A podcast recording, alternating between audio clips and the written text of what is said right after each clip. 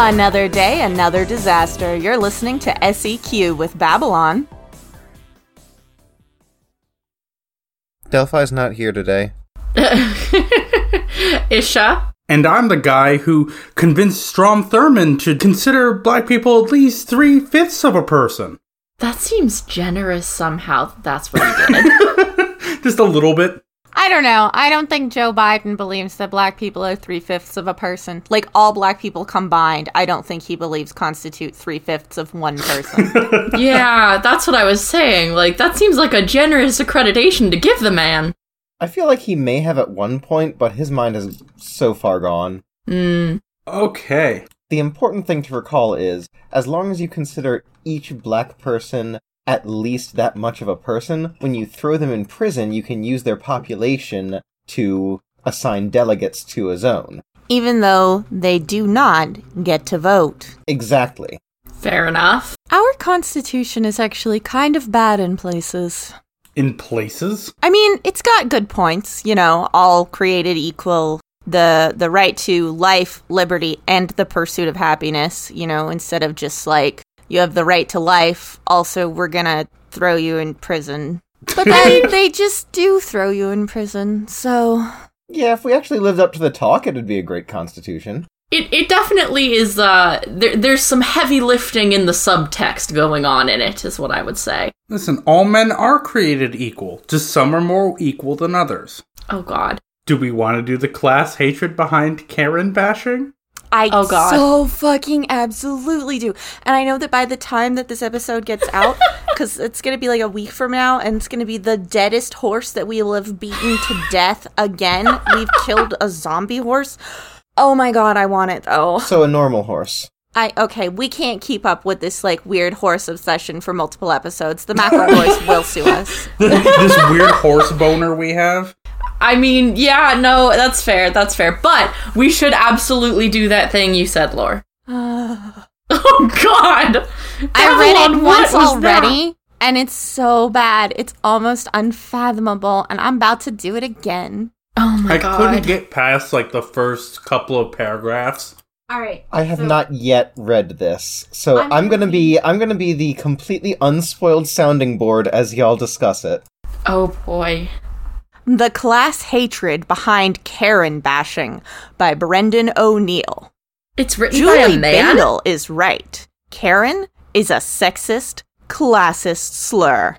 This is not the article that I read. There are multiple of these. Yeah, What? there's like, there were a bunch going around. Did you not know? No, I didn't realize I'm realize there was familiar more with the than one. discourse. I wasn't familiar with the like big articles that are Oh, apparently floating shit. around. This is not the one I read. The one I Oh, read was yeah. I, I let me see. This one comes to us. I did background on spikedonline.com. Mm-hmm. Mainly because I found it fascinating that this random dude was writing about feminism. Uh-huh. And if you just take a little looky loo, uh, you end up with things like the glorious myth of the twenty of the 2017 election. Corona cops are out of control. The rise of the centrist conspiracy theorist. This guy sounds like such a Becky. Oh boy. Oh no, this is just the site. here. I'm just like just reading Oh, okay. things off the front of the pay uh, front of the site. Don't let fear win, and it's a big old picture of Boris Johnson. Um, So this tells you exactly everything that you need to know about this paper's So particular wait, is that supposed to be Boris Johnson is fear, or not voting for Boris Johnson would be letting fear win? I, d- I don't know which is worse. This seems to be a British paper or British editorial hub. So the one I read was from The Guardian, which is also, I think, British. Do- yeah, the Guardian I think is I think is based in the UK. Are more people named Karen in the UK? Is that why they care? And I don't know. what I find fascinating about all of this, about this particular one, because this one, so this one begins with the with the sentence with a quote from Cicero. Cicero, of all people, oh boy. Mhm. it is the it's a, it is the peculiar quality of the fool the pretentiousness. to perceive the faults of others and forget his own. Wait, is that why people keep ta- dropping fucking Cicero quotes on Twitter all over the place? I missed out Oh, on the origin of that meme. Oh my god, I'm The next Wow. sentence to follow that quote is This is also true of the woke bourgeoisie who bang on endlessly about Karens. I have never met a single bourgeois who, who, the Karens are the bourgeois. They don't know what it means. They don't know what it means at all. Also, I I have noticed that almost every single one of these articles includes a Cicero quote at some point, and they are typically different Cicero quotes. And I just have to say, quoting Cicero, The pretension. oh boy, it's a real choice decision to make. I assure you, lads, you're not as eloquent as Cicero currently is, and he has been dead for 2,000 years. That's valid. That's accurate, yeah. So th- this whole Karen hysteria has come out of white women not liking the fact that the underclass has been referring to members of their social cohort as Karens. Uh, you can't use the word uppity. That's racist. It's a slur against black people, but you'd know if you were actually a POC. Sure. I just want everyone to enjoy this thesis statement at the end of the introductory paragraph. This behavior is hilariously ironic, given that it too is Karen like. Snitching to management, trying to get people sacked, moaning endlessly about every inconvenience, is the stock in trade of woke millennials. These Karen bashers are the biggest Karens of all. What Wow. the fuck? That's the How do you- statement of the first paragraph.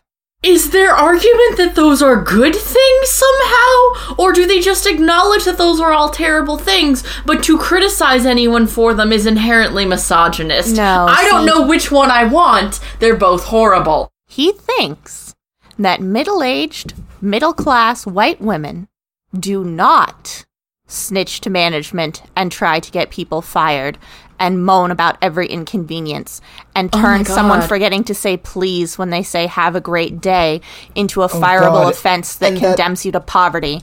No, no, no. Oh, and that God. saying that is a misogynist stereotype that doesn't exist. He thinks only woke millennials do that, not middle class white women. And so, woke millennials are making fun of their own flaws and projecting them on middle class white women. The irony being, there is projection happening here, but it's not from poor people. I'm lucky that if a uh, like if a waitress gets my fucking order wrong, there's about a 50% chance I will even say, "Hey, so this is the wrong thing." Like, what the fuck is this idiot talking about? He has seen one person correct one misgendering in public once in his life, and it traumatized him so badly. Triggered Keck. It's just everywhere, but only from those poor brown children and not from respectable women like his mother. I could literally God. die if a waitress gets my order wrong because of food allergies, and you can ask Babylon exactly how many times I have willingly told the waitress that something was wrong. I have to do it. I have to do it. Every time. It's unbearable. Does anyone else think the Karen slur is a woman hated is is woman hating and based on class prejudice? The Karen slur? The Karen slur. The Karen slur, and that one's fa- like Someone's name doesn't get to be a slur, guys. That just Yeah. isn't how it works. Listen, unless you met s- like a black person named nigger, shut the fuck up. Karen is not a slur. Oh boy. The like the the collective white freak out about Karens and Becky's is a fascinating. Just for those of you who don't know, Becky, as a term, fell out of favor by the time Taylor Swift used it in a song. Yep. Anybody who's bringing Becky up now to prove that this is a pattern of misogyny does not understand how, I don't know, language and dialect and the evolution of culture work because Becky isn't a term anyone uses anymore. I assume Ay. kids with the name Rebecca might.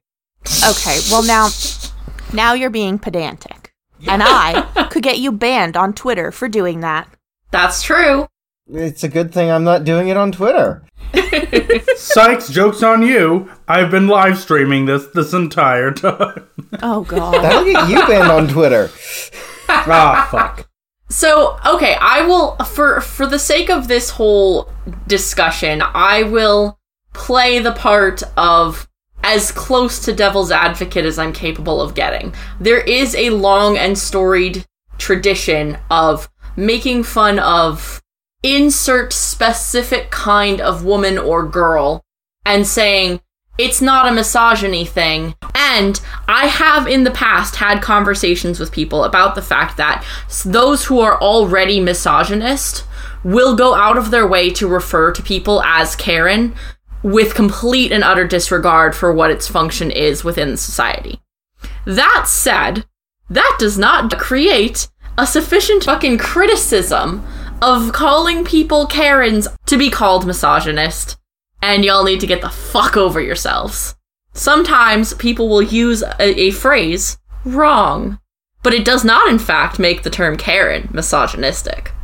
I do think 5% of these people are coming from a genuine place of concern based on the way that, for example, completely harmless behaviors like having really fancy drinks at Starbucks were turned into white girl jokes, which was just an excuse to make fun of girls of all races by mocking femininity. That's a thing that happens, but Karen represents a very specific intersection of whiteness, womanhood, and wealth. Karens have this idea that because they are wealthy and white, they should have everything. And because they are women, anytime they don't have everything, they're the delicate damsel, and this is the distress. That's unique to an intersection of white womanhood and wealth. Shortly before the massive explosion of Karen is misogynist discourse, there was a sudden outpouring from supposedly left leaning centrist,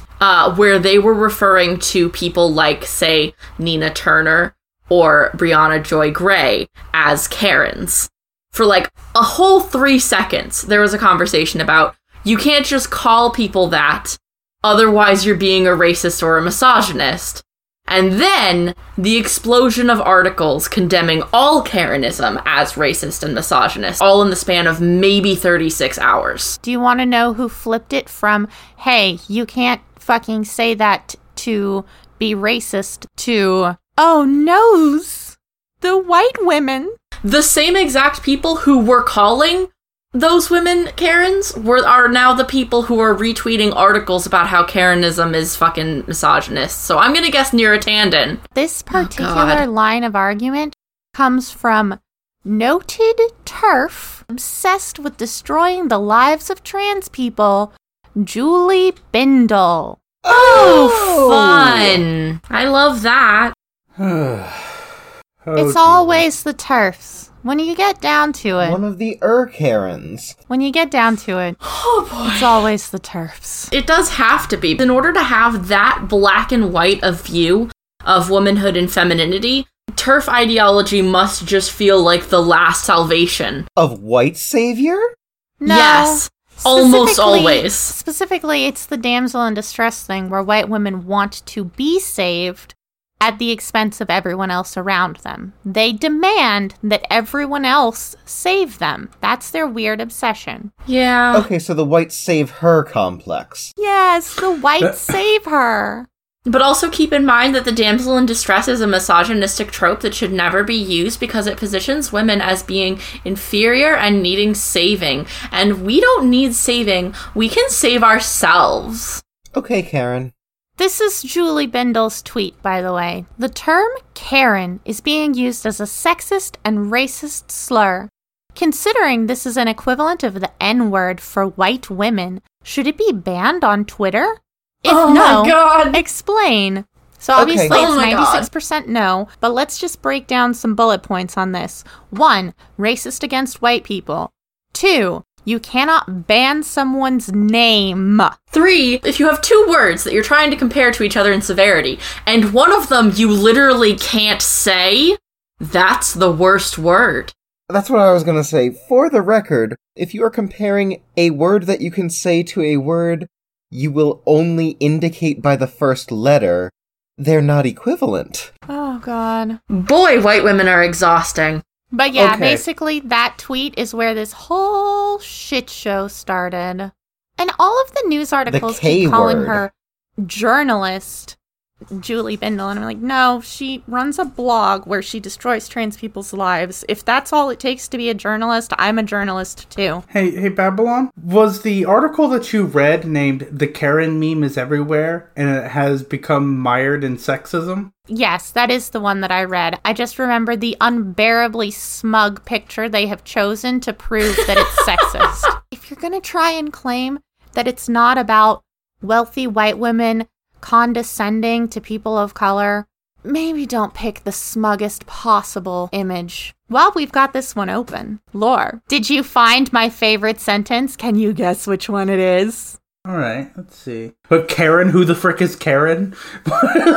Okay, you're really close. It's like two lines from there. Karen is commonly used in the U.S. to refer to a strident middle-class white woman who talks down to people of color. They define Karen specifically as being a racist piece of shit, and then they spend the next 2,000 words talking about how Karen is actually secretly sexism. It's because they don't actually think racism is real. I mean, it is the Guardian. Hmm. That does sound distressingly plausible. All right, shall we mosey on to the next? we gotta we gotta flip the gender switch on this bad bitch because like i don't want to talk about karen anymore when i could talk about Keith. joe Oh. Joe. Arpaio? Agreeable. Distinguished. Honorable. Optimistic. Joe Biden. This podcast is in no way affiliated with Joe Biden.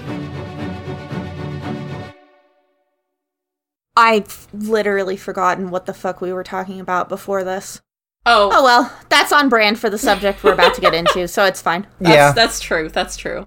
Speaking of Joes, Is no. wait what It's Mary Jane, not Mary Joe. i heard that somebody got him That's sexist. Oh God. it's Adam and Eve, not Richard and Karen. i don't love that That's okay because I do. Holy shit. so speaking of things that i have not been able to confirm uh, we're going to talk about fact checking today kids there's a lot of misinformation going around, and even where there's not misinformation, there's a lot of people who don't necessarily have the knowledge or the resources to fully contextualize information they're getting. So then that turns into misinformation. That stupid fucking Medium article about how joggers are spreading COVID. i'm Oh, boy. sorry Oh yeah, there's a Medium article that was uh flying around Twitter a couple days ago about how if you're going out jogging, the air spread of COVID has been underreported and under-researched, so you are getting and spreading COVID, and it's just some jackass who wrote a Medium piece and has no expertise in anything. Rule one of fact checking, kids if it comes from Medium, it's been written by some fucko who can write whatever the fuck they want and call themselves whatever the fuck they want. And I know because I write Medium articles. Sometimes I think about writing Medium articles, but I'd rather die. I have historically only written them when we're extremely broke. Medium is not a good uh, source for fact checked information, which isn't to say that it's impossible. Obviously, when you have a gigantic collection of anonymized writers, some of them will be good.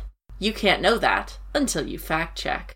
All right. So, uh, in honor of the day that this should be coming out, and uh, we'll see, we have decided to explore the very poorly known and heavily mythologized origins of the phrase 420 blaze it. Yup. If this is coming out on a day that isn't 420, just assume we blazed it too hard. But given the year, every day of this month is 420.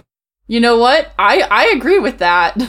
We're going to go in a circle and we're going to tell the stories that we all heard in middle school about the origin of 420. I'll go first because mine isn't so much a story as like a fun, quick, quippy fact. 420 is meant to commemorate the death of Bob Marley, who, of course, did not die on 420, but in actuality died on May 11th. Uh, Lore, Well, I was born in a log cabin. that is definitely not true. How you doing, Abe? I, I was- know enough about Lore's mother to know that that is not on the table. What what I heard growing up was 420 was the police code for illegal consumption of the Mary Jane. As opposed to all the legal consumption that was going on when you were born. Correct. Which was weird considering rural Vermont really didn't really have police codes as like the sheriff knew everyone and would just like roll up and go like what the fuck you doing? Like at least share it All with me. Dan. You know you can't do this on the highway. Yeah, pretty much. Highway? I you'd be surprised. You're not allowed to hotbox your parents' car on the highway, Dan. So when I was in high school, there's this uh, student whose whose mother, unironically, was a trucker who used the call sign 420 and had to amazing. explain to the entire class every time that fact came up what the fuck was going on there. The explanation that I always heard from this student was well, in the 70s, when we didn't have as good of science, we thought there were only 420 uh, chemicals that make up marijuana, but now we know there are 421. Oh my god. um, Wow. That is a very specific myth. Yes. Yes, it is. y'all got some real weird tales spun for you. Why? What was yours? It it makes mine feel boring. Oh, see, I was a delinquent. I uh actually hung out with a lot of the stoners, and what uh we were told, what I was told from them is that 420 is the time of day that you can be fairly confident that the police have moved on from looking for troublemaking kids to looking for drunk drivers coming home from work. So you can safely smoke at 420. if you're a Wow. kid and not a driver. Yes, if you're a kid and not Dan from Vermont. I did not know this about Delphi's childhood, and I just imagined them as a bancho for like for like half a second, like just pompadour haircut. I want you to imagine that uh that edgy but not a goth because I just can't be bothered to wear fashionable black, but everyone's pretty sure I'm going to blow the school up and maybe oh. sometimes people call me Columbine behind my back if they're feeling really really risk-taking that day. Okay, here's the thing. This is the most personal information you will ever get about me. Are you ready? I have been told that I looked like a young Christian Slater. I'm going to say Just watch the original Heather's movie Oh God! Oh, and the no. jackass who tries to blow up the school. Picture that. That was me as a kid. Oh boy. Drink the bleach. Yes. that was my aesthetic, my whole vibe. Well, that, but with long hair. This is very 420 fashion. Ah, see, I really, I really was really hoping for the like open collared shirt and the God. just rolling your R's for Not no good everyone reason. is an anime character lore. But if I had grown up in Japan, I probably would have been. Oh God. So, what does this have to do with fact checking, or I guess more accurately, how are we going to walk you through how to fact check each of these mythologies? Because they are all false. I mean, they're all extremely false, as you can tell by the fact that we all learned different stories in the same position of being middle and high schoolers doing illegal drugs. That's not a reliable source, lads. the thing your high school teacher said to you about how, oh, such and such isn't a good source. Oh, you have to use things that end with .gov or .org. That's not what we're gonna do here today. That's some bullshit, guys. That doesn't Wikipedia fucking is matter. remarkably good for fact checking. yeah, actually, it all of these myths can be debunked by going to Wikipedia and typing in 420 and the page comes up, but we're not going to do that because not everything can be solved like that, and we want to go about it the long way. But to be fair, step one of fact checking anything in particular is to just do a simple Google search of the thing. And nine times out of ten, something on Wikipedia is going to come up. Wikipedia is your best bet for here's some more information and more detail from which I can jump into a more specific Google search.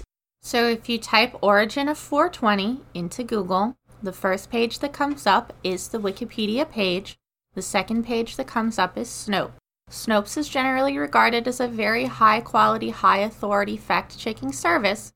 So if you get lucky enough to hit a Snopes page, you can feel pretty confident in stopping there. But, for the sake of argument, they also provide all of their sources so you can yourself check the fact alongside them. The same is true of Wikipedia. I believe the same is also true of sites like PolitiFact that are dedicated fact checking site? Honestly, if a site doesn't provide its sources, you probably shouldn't trust it. So, for example, if I go and type origin of 420 into Google and I pick easysmokes.com slash 420, which is Wow, it looks exactly like you would think it looks. oh boy. It contains a variety of false stories, including that it derives from a Bob Dylan lyric. Marijuana used to grow wild along Highway 420 in Ontario, Canada. These are ones I haven't even heard before. And uh, the date You 420 okay? theory. April 20th is coincidentally the birthday of Adolf Hitler and the day damn the. Columbine High School shootings occurred. Why would you ever think that it's named after either of those? Yeah, because when I'm getting stoned out of my Jewish head, I like thinking about Hitler. You know, today is a reverent day where a lot of Jewish people died. You know, I'm going to celebrate this solemn moment by getting completely just lit out of my mind. So, obviously, this is not a high quality source, as you can tell by what I just said. Uh, it also provides zero citations. Um, it does. It, it just is a list of theories. However, at the bottom, it does happen to have what I know is the correct theory. So, good for them. They happened to include accurate information as well, but there's no way to confirm it through here. This is a dead end. And if you've reached a dead end and it's not like a first hand account, like an eyewitness account or an interview with an eyewitness or a scientific study, circle back and try something that isn't easysmoke.com. But it's so easy. And I want to smoke. Oh boy. so now we've got uh, an LA Weekly article called Myth Busting 420's One True Origin and a whole lot of false ones. Now, this is promising because since it's a, a magazine, there's a pretty good chance that they will provide citations that we can double check on. And checking your citations, particularly if it's a news source that you're not super familiar with, like I don't know what the LA Weekly is, one would assume it's from LA, like in California, but maybe it's from Louisiana. What do I fucking know? It's always important to keep in mind with things that are clearly meant to be newspaper names. There are variations on quality of, of reporting amongst newspapers. Like how the Washington Post is decent, but the Washington Examiner makes me want to kill myself. Yeah, exactly. Like there are many, many, many things that are named after LA the city. And because it's such a big name city, everyone across the country knows it. And so when they go looking for news articles, they'll see LA such and such. And they don't know which one is the big newspaper name of the city. So they just go with it and think, oh, well, it's a newspaper, so it must be well fact checked. That's not necessarily true. So here's what I'm going to say about the LA Weekly. They don't strike me as a super high quality source because their navigation bar is news, food, music, entertainment, arts, culture, podcast. These are all very normal. Cannabis, THC, CBD. Yeah, that definitely sounds like a weed mag. Yeah, yeah. But in busting this specific myth, like as a general source, I would not trust it, but a as a source for weed specifically as a magazine, it might have at least something we can branch off from and give yeah, us new that's search fair. terms. It is a niche, specialized focus situation. Exactly. It goes one by one through lists of myths. Uh, does 420 commemorate the death of Bob Marley? No, he died on May 11th. Is did the Grateful Dead always stay in room 420 when in hotels? No. However, Grateful Dead fans did spread the use of the term 420 around the country.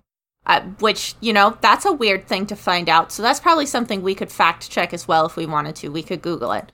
But we're going on a specific thing here. Isn't 420 Adolf Hitler's birthday? Yes, but it's not what 420 is referencing. Does 420 refer to the number of chemical compounds in, in weed? No, there are between 283 and 315 chemicals in weed. That's also something that you could fact check. Now you have some numbers, and you could be like, oh, are these real numbers? And you could look them up scientifically. Uh, is 420 the number of a bill in Congress to legalize weed? No.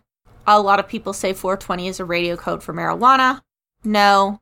Although it is the radio code for homicide in Las Vegas. Huh. That's interesting. That is interesting. I might look that one up myself later. Okay, California Penal Clo- Code, tea time in Amsterdam. April 28th is a good planting date. No, it's not. Sorry, I happen to know that offhand. That was a fine response, though. Uh, let's see. 420 is from a Bob Dylan song, blah, blah, blah. Okay. If all of these stories are false, then what's the real deal? Is we're going to take the thing that they claim is correct and we're going to confirm it with other sources in a minute. The claim is the true birth of 420 dates back to the 1970s when it became the time for cannabis consumption among high school students in San Rafael. So ironically, Delphi's is the most accurate. I honestly did not expect that. The group met in front of a statue of 19th century French scientist Louis Pasteur to get high at 4:20 p.m. So it I, it became a code word for when and where they were gonna gonna go smoke up. Apparently, it became more common in the area, Marin County, which apparently has a lot of Grateful Dead stuff there, and that's how the Grateful Dead fans started spreading it nationally. For people from California, that's Marin County. I don't like that. It doesn't have a little. It doesn't have a little swoopy over the eye. It never Why has doesn't it have little. a swoopy? It never has the little swoopies over the eyes, but that is still Marin County. I don't like that. Invest in a swoop. Anyway, fucking. Now we have the fact for us to check. So how do we confirm it? We take the details and we punch them into Google the same way we did with our first story, and we just repeat the process until we reach any kind of witness account, memoir, or anything featuring someone who was involved in this term being created.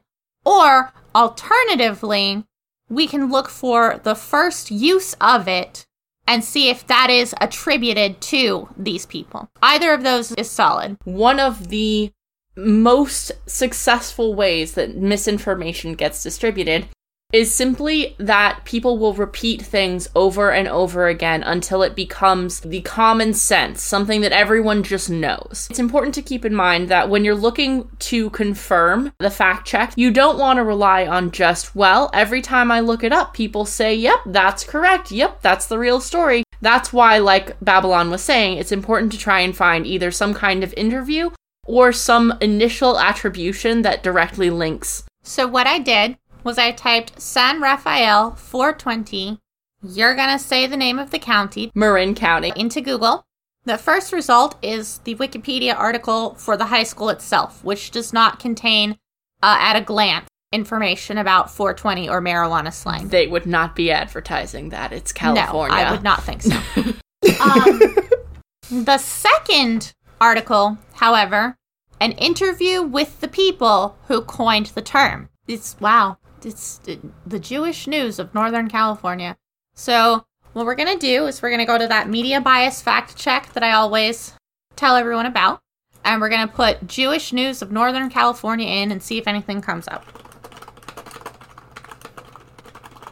Okay. So there's no indication that this particular news outlet has been involved in any kind of major controversy about spreading false information. So we can feel relatively confident that this interview is what they say it is.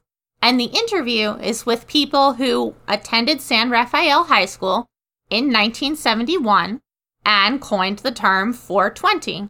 So there you go. We did it. We solved it. All right. And so, like, this is something that you can replicate on other topics. It it doesn't. uh We obviously picked a kind of a fairly straightforward one, I think. Yeah, we wanted to avoid anything too fucking crazy because there's a lot going on right now and it's 420. Blaze it. Yeah, and and the other part of it is that there's there's different endpoints that you can look for. If you're looking for statistics or like uh, fact checking uh, uh, specific observable phenomena, then your endpoints might not be interviews; they might be research papers. Looking- You know, understanding what makes a good research paper can sometimes also be a little bit complicated, as if it's been peer reviewed. That is well beyond our pay grade for a segment that is already 30 minutes long. right, exactly. Yeah. One thing that's very important and that we kind of sped past a little bit was when I, I did a reputation check on the newspaper. hmm So, when you get to what purports to be the final source, before you accept it, do a quick check on the reputation of that publication. There's a real, actual peer reviewed journal about pediatrics and child medicine, but then there's like five that call themselves stuff like the American Association of Pediatric Assistants. Sounds very legitimate. And it's just like two guys in their garage spreading conspiracy theories. hmm Check that reputation before you accept your final source. if we had picked one of the earlier artic- one of the earlier myth busting articles um, from a, a site and decided we wanted to fa- you know uh, test the the validity of that site um, and we find that it's a site that tends to do very well and be very you know effective about its uh, fact checking and information then while we may still choose to move forward and continue to fact check ourselves that can still give you a pretty good amount of confidence that what you're reading is something that has been researched. It's not just something that's being pulled out of their hat. And if you're just doing like a quick search for something, that may potentially be enough for you. Uh, anything else? I can't think of anything. I wish I ate an edible. Yeah, I'm kind of wanting to get stoned too. Though, honestly, being stoned is about the only way you could get me to say anything remotely nice about Unca Joe.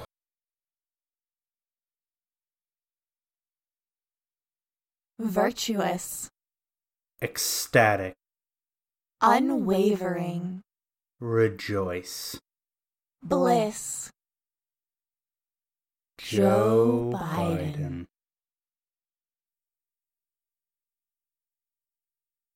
I wasn't ready. I wasn't recording.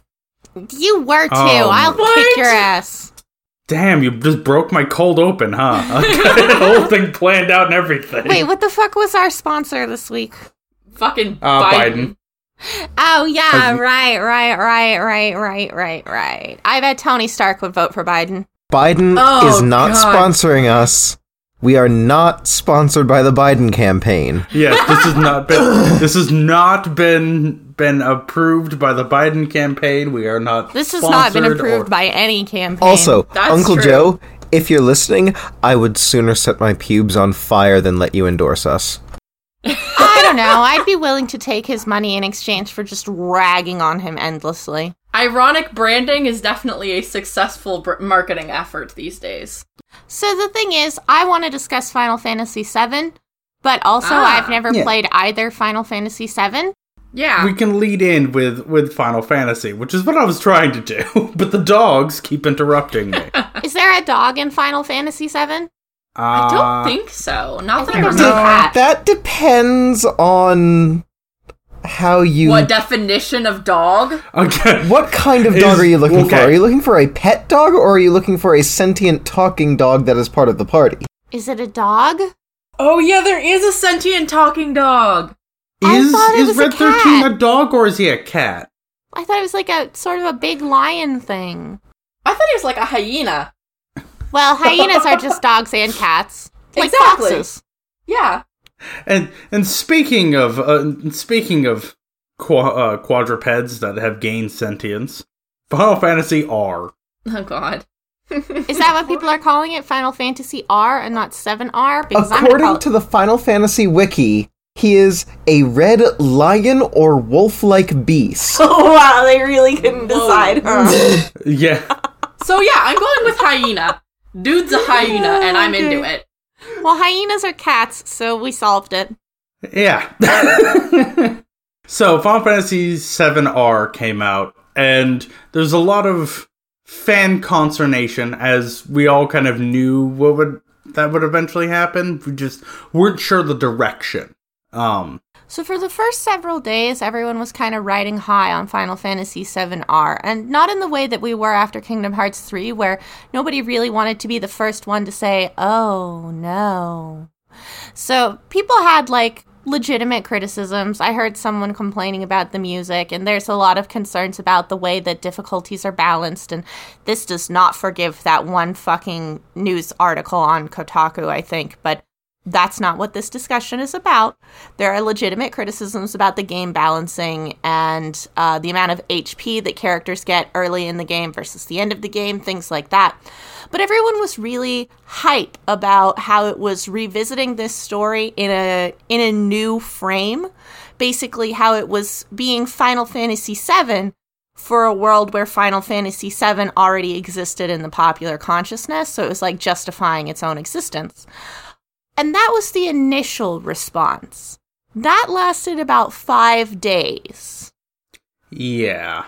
Um. So th- this like th- this particular remake has been in like some weird development purgatory.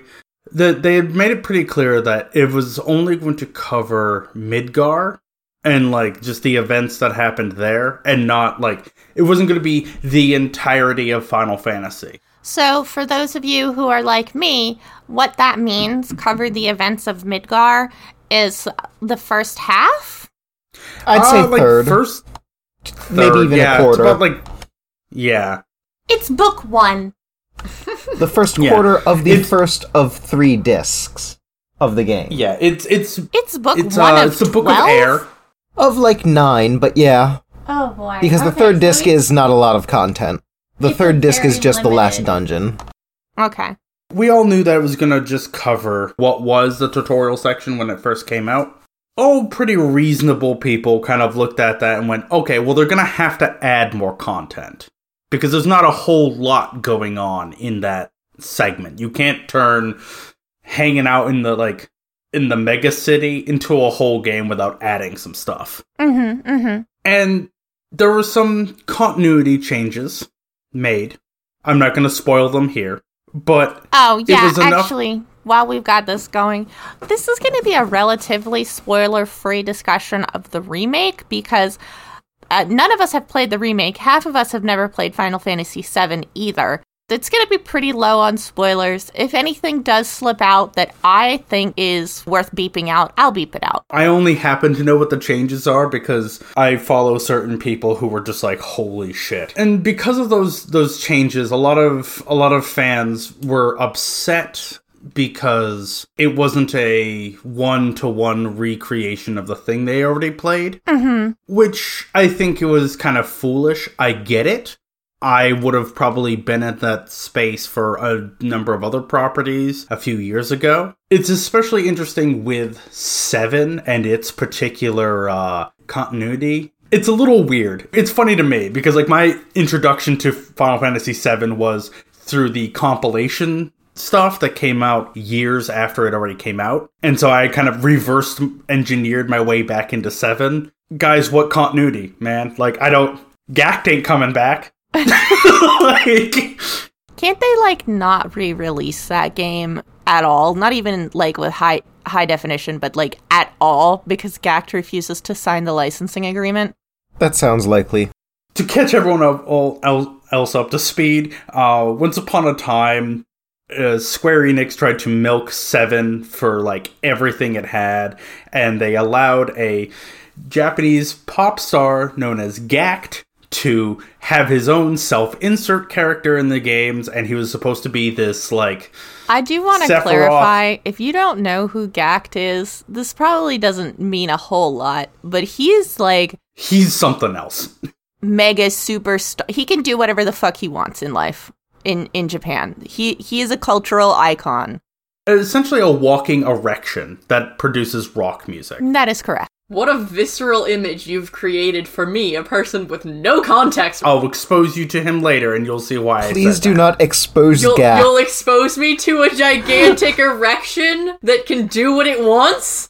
So, so this man had his own self-insert character, and it was a whole thing, and it was very dumb.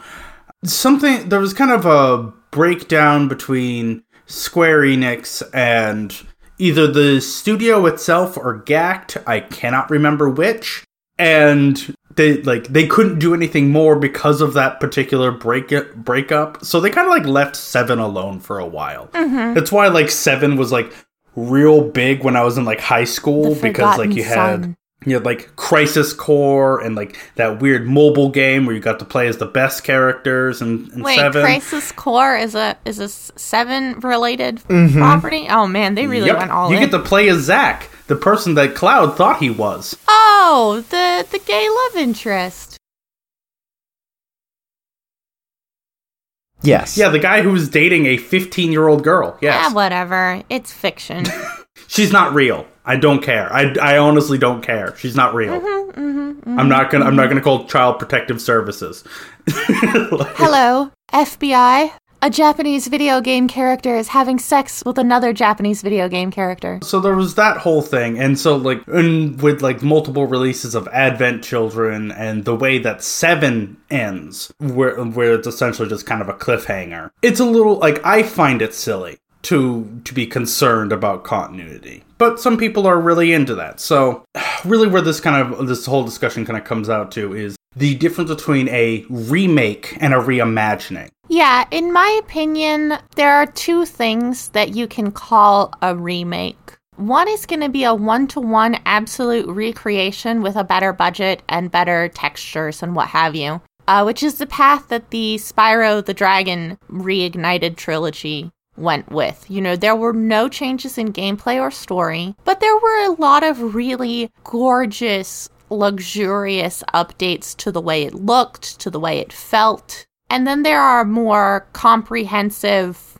There's the Kingdom Hearts approach, where they release the final mix versions of these games, which often have added scenes or added gameplay elements and st- are telling basically the same story in a more intensive, more restructured way. Yeah, I mean, uh, per- the uh, Persona series does very much the same thing. You like, you had Persona Four released, and then Persona Four: The Golden release like years later with added content. Didn't they just do that with the one of the personas a couple months ago? Yeah, they just did that with five. They uh, they did that with five. It's actually what I'm playing now. Um, Persona Five: The Royal. Okay. So would you say then that it's the same game with some touching up with some minor changes? Um, it's the it's essentially the same story with some some gameplay and some added story bits so far. Okay, okay. I haven't seen anything that like drastically like changes anything. Like it's not gonna. So I don't think the bad guys are suddenly gonna like turn out to be something completely different. So now you're the person who's in the know here. You, would you say that Final Fantasy VII R is more in keeping with that Persona 5 The Royals edition? Yeah. Or would you say that it extends further than that? Something more like the difference between Andrew Garfield Spider Man and Tobey Maguire Spider Man? I would say it's more of the the Spider-Man then. Definitely. Okay, okay. It drastically expands on a lot of the bit characters that were honestly fairly forgettable in uh, the original Final Fantasy VII. Oh yeah, like Jesse had no characterization of Jesse, Biggs and Wedge. I've seen a lot of people on Twitter talking about how they didn't even realize those characters existed besides the name Biggs and Wedge because they had never penetrated the cultural consciousness. And why didn't I know about these characters? They're so great based on the remake. Okay, so so what we've got here is a phenomenon then, I guess, where Final Fantasy VII has become its own media universe, kind of the same way Star Wars and Marvel comics and stuff have, where you can be telling the exact same story in dramatically different ways. Mm-hmm. I don't think a direct one to one retelling of Final Fantasy VII was ever going to work out to begin with, and I think Square realized that pretty early on as well.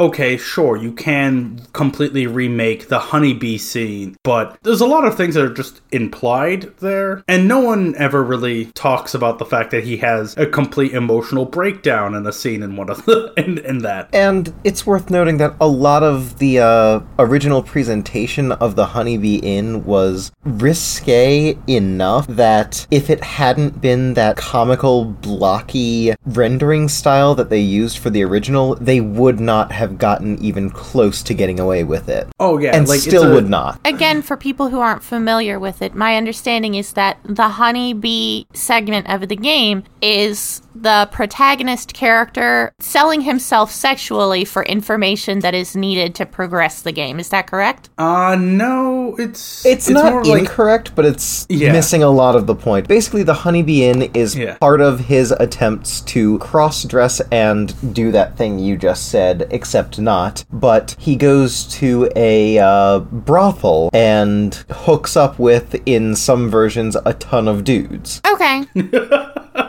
which is Stuff that would definitely get the game's rating changed a lot. Yeah, I eventually I kind of want to do an episode on the hidden stuff that like things that could have only be gotten away with through abstraction in older RPGs. Mm-hmm. Like there's a lot of examples of just like Oh, yeah. just had pretty pretty like graphic shit just being implied that you just couldn't you couldn't show that without there being a huge fuss. not to bring up Spyro the Dragon again, but this is kind of my experience with remade video games is limited to, to Spyro the Dragon. And there's a segment in the first game where NPCs will, you know, drop their pants and moon you. And they had to actually use the exact same textures from 1997 or whatever in the remade high definition version because if they touched up the butt textures or added butt polygons, they were going to lose their rating. Yeah, the ESRB says of the original innuendo and dialogue during a bathtub scene, which, again, bathtub scene, if it had the higher resolution that the remake has and they just did the same thing, it would not get just mild suggestive themes. Mm-hmm, mm-hmm. Yeah, like it would just be it would be literally just a gangbang in a fucking hot tub.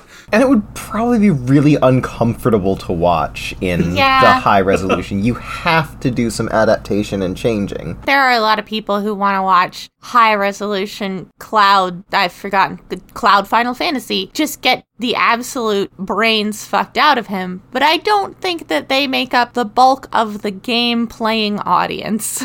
Probably not, no. to make changes to Final Fantasy VII with a main character like Cloud makes a whole lot of sense to begin with anyway. If I had to invent the most unreliable narrator, it would be Cloud Strife. Yeah, He begins the game thinking he is someone else. Like he so wait, thinks does he like is fully um introduce himself as Zack Final Fantasy? no. no, No. He just believes. But other than the name, he introduces himself Yeah. as if he had lived Zack's life. Okay. Okay, so like some clone type of shit. Zack was kind of the last person who spent a lot of time with him while he was um severely brain damaged. like he assumed Zack's rank, his entire military career. He thought it was his. Like his fighting skills, like all of that became his. Okay, then. So, in conclusion, no one should trust a single thing that this little twink says. There's an entire sequence in the original where he retells pretty much what happened to his hometown as if he were Zack. There was someone else in the room who was right there who's just sitting there going, No, that didn't happen. No, that you weren't there. I Huh. didn't even know that. It's it makes the dynamic very interesting, and I think it's the thing that people kind of forget. Seven's a lot more interesting when you kind of like remember that our protagonist is severely fucking traumatized and brain damaged. He's he's fucking nuts. So I'm going to ask a question that's um maybe a little bit baity. Would you say a significant number of people obsessing over Final Fantasy VII over the past 20 years have been obsessing over an in-world fiction told by the protagonist rather than the events of the game itself? I'd say a substantial portion are, yeah. Yeah, I feel like the most quintessential like version of Cloud that a lot of people have in their minds is the Advent Children version, which is, you know, this kind of cool but suffering protagonist who's just he doesn't want to hurt anyone else around him. I definitely watched Advent Children in high school, and do you, do you know what my takeaway is on that? that he's a twat. Motorcycles are made out of knives? Punch Kick girlfriend should have broken up with him 10 fucking years ago. Yes. oh, yeah. No, Tifa is way too good for him and she is best girl. That's my entire understanding of Cloud Final Fantasy per Advent Children, which is the closest I've ever come to Final Fantasy VII. I have some Cloud Final Fantasy opinions per Kingdom Hearts, but I have to assume they are even further removed. Oh, yeah, no, those are completely separate entities under the Cloud in uh, in 7 is a dork. Ah, Like he is an utter loser. Dweeb Lord. Dweeb Lord. He says things like, let's mosey. What? Yep. Oh no, I say things like that. I thought he was cooler than me. People want him to be, and he wants to pretend he is, but he is not cooler than you. Oh no. He is an utter dork. And the scene that always kind of pops up into my mind as to like how this boy needs help is he gets told by like one of the villains what is actually going on with him. He punches out Tifa and then sulks on a ceiling. Oh yeah, you did tell me that. That sounded so stupid that I forgot about it.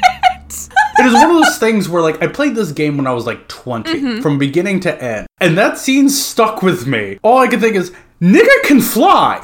wait, wait, wait, wait, wait. No, he hang on, almost hang on, fell hang on. to his death. Nigga can fly. What is he doing? Could he not? Did, did did the game not reveal he had ceiling sitting powers prior to this? all like all weird supernatural abilities are like attributed to uh what I can call the game's central antagonist. Mm, so what you're telling me is he got so upset that he developed the ability to fly. Because he has bits and pieces of the villain inside him, yes. Oh, Jesus. Just remember, ladies and gentlefolk out there, if your man smacks you and isn't overcome with enough grief to begin flying, it's not worth sticking it out with him. I mean, Fucking just Tifa no sells it too. Like she gets back up and goes, What the fuck was that? What what are you doing up there? oh god, punch kick girlfriend, please just run away with flower girlfriend. You'll be so much happier. It, this is one of those things where, like, I think people honestly forget how outrageously stupid Final Fantasy VII is, and all the parts that they actually enjoyed about it were Final Fantasy VIII. Like, when people think about Final Fantasy VII, they think about Final Fantasy VIII. Now, now Delphi, You're not as, wrong.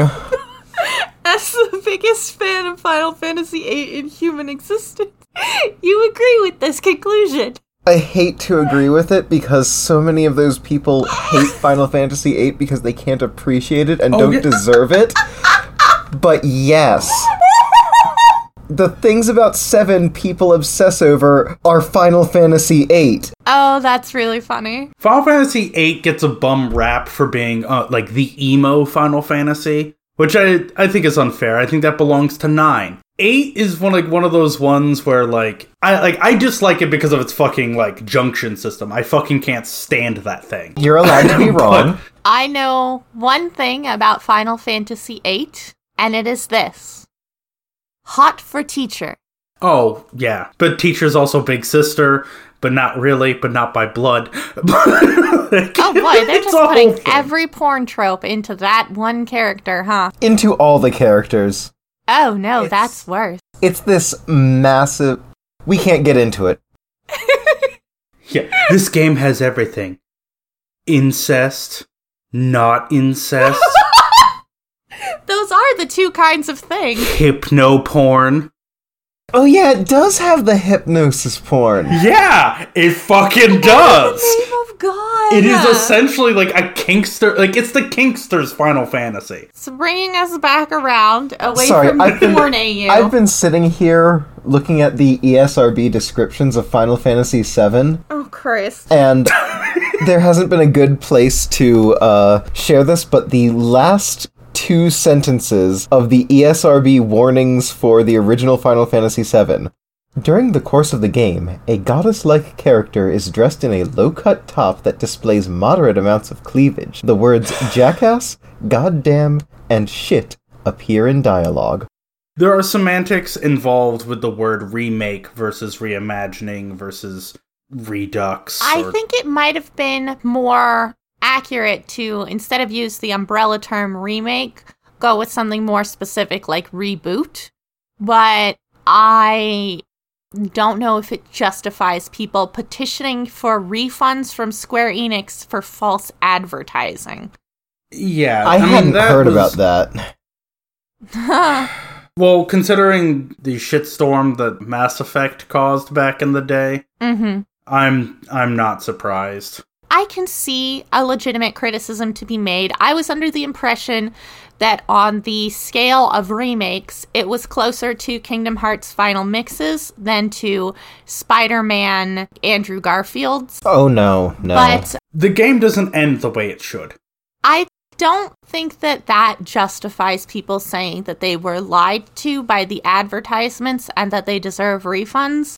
Particularly considering how many genuine instances of false advertising we have in the video game production sphere these days. There are like actual crimes being committed and like actual false advertising. But I will say this I've come out of this a lot more sympathetic to these people than I went into it, which was unexpected for me. huh. Okay. That's good. I don't know. I I'm still like you. Of course, you weren't gonna get the same exact story the same exact way. Maybe I'm just I'm used to things changing on me. I don't know. I thought that they were complaining that they got a version of the same story that wasn't similar enough. You know, like that they were complaining they got extra content added in or clarifications or expansions.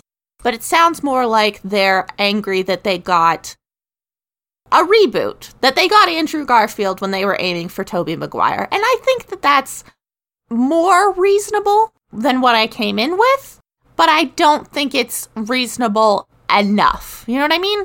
Especially since Yeah. there's been no secret this entire time that that's what they were going to get. I understand why you would expect it to have been closer to the final mix thing because Well, you haven't been following it. Exactly. I'm not a part of it, so it's reasonable for me to be ignorant. What's their excuse? Yeah, that's my big question. I mean, you have to remember that there also were people who were looking for reasons to be upset with this game before, long before it even came out to begin with. Mm. With you know, Boobgate and Oh, God. what's wrong with Aerith's face? Why does Barret sound black? Yeah. Those are complaints I have seen. I don't think it's all in good faith criticism, but I do think that there is more reasonable criticism than I had initially imagined. And also, like, how did Barret Wallace become a leader of a of that organization? Was it was he a diversity hire? Is this affirmative action? I was about to say that I think it's just identity politics, and when the man of color speaks, none of these white people wanted to say anything. The what? Mmm. You're And welcome. how come Barret Wallace can say nigger? Okay. I have to ask this question. Are any of these characters actually white? Or No. is this another round of these are Japanese characters, but we've decided they're white because anime? Yes, it's definitely that one. Okay. no, I mean Barret is like very visibly black. No, not His sp- not the one No. black guy. No, who Barret is definitely very, white. Very black. Yeah. I I hate that that's the only character trait I have for him, but that is the only one that has percolated up into Trust popular. me, it was his only personality trait in the original game. Like, Yeah. he was black and dumb and had oh, gun for hand. Oh, The planet's dying, Cloud! God damn it! No, don't hurt Marla. I got a Gatling gun for a hand.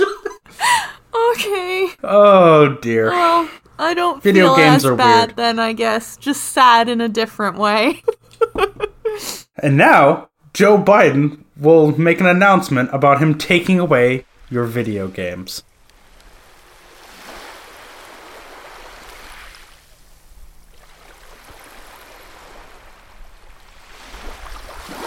Congratulations!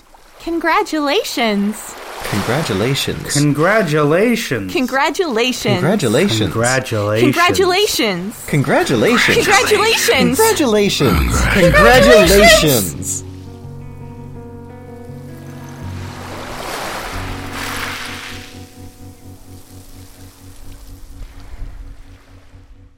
And I brought Jack Thompson back. Jesus. what? Joe Biden is a sorcerer. That sounds right. Not a fun Sorry, that's one. a real deep cut. Gamers know what I'm talking about. Gamers uh, rise up. Am I, I- cool now? I don't believe that that's the true thing you said, but sure. Gamers rise up. oh boy. I'm not touching this one. Potterheads, grab your wands. Oh God. Sure. Wait. What was the? What was it? The If we go Superwholock on this podcast, I am walking out of the room. I don't even remember what half of the fucking thing was. oh, jeez. That's for the best. Yeah. yeah. I.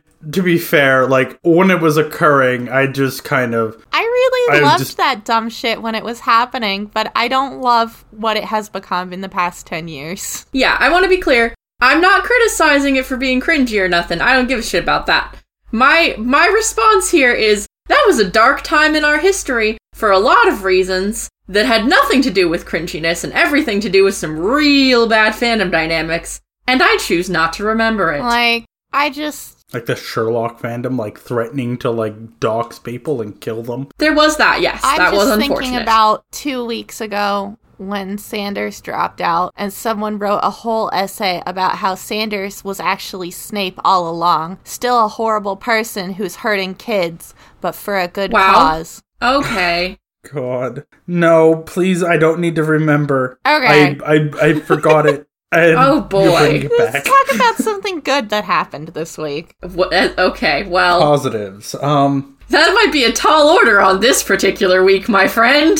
Let's talk about something good that happened this week. I'm waiting for our uh, mic arms to come in. Uh, I made some chicken thighs and they came out really well. And I didn't really get to eat them because I got sick instead of eating them, but they did come out really well. They did. I liked to eat them.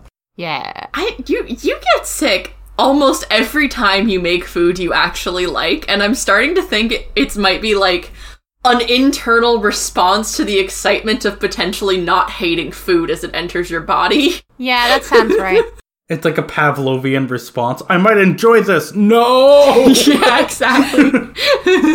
Must return to homeostasis. Blah. I am kind of excited because I've got some stuff coming in the mail soon that has nothing to do with Amazon, so I am not a scab. We're crossing picket lines. the Teamsters aren't uh, on strike yet, are they? I know they keep talking about it. I know that Not they that were I'm putting aware something in the works, but I'll have to check with people who actually track that sort of thing. I think the um the uh, Instacart and uh, uh, other delivery folks are on strike though. Still, Good for them. I know something was. yeah, they've been holding out a while, if I recall correctly. Oh yeah, no, they were holding out for forever. like it's been going a couple weeks now because it's been it hasn't been going great I'm really proud of them, though. Yeah, Yeah. no it's it's really good to see that kind of stuff happening and i'm really frankly quite relieved that we live in a world where unions and organized action are starting to become a thing again you know See, so there's your positive. Unions are returning. The unions are coming back. Sunshine returns to the valley. A single flower blooms in the desert. Due to lower levels of pollution, unions are visible from inside the city limits. Oh boy. Humans are the virus. I mean, in this case, yes. oh god.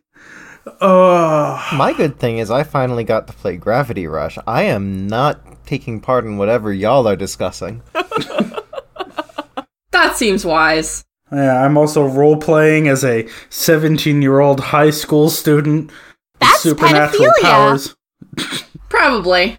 Trying to seduce the the town clinician.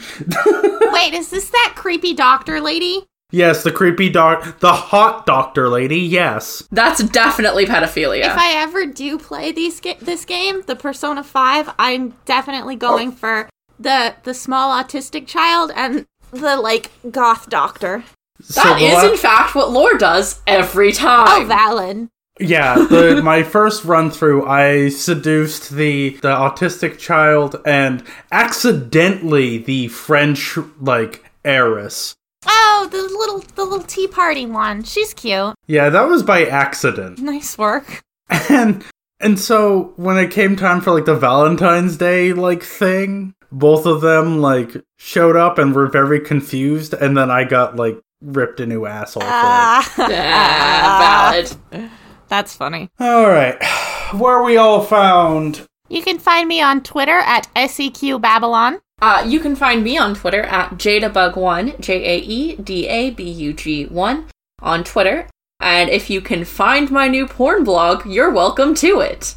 You can find me on the ceiling. After punching out your girlfriend. We're gonna have to find a girlfriend first. There's none local. Oh, that's true. we'll have to import them from Canada. Yep, yep, that will be necessary. Let's ship them in a box.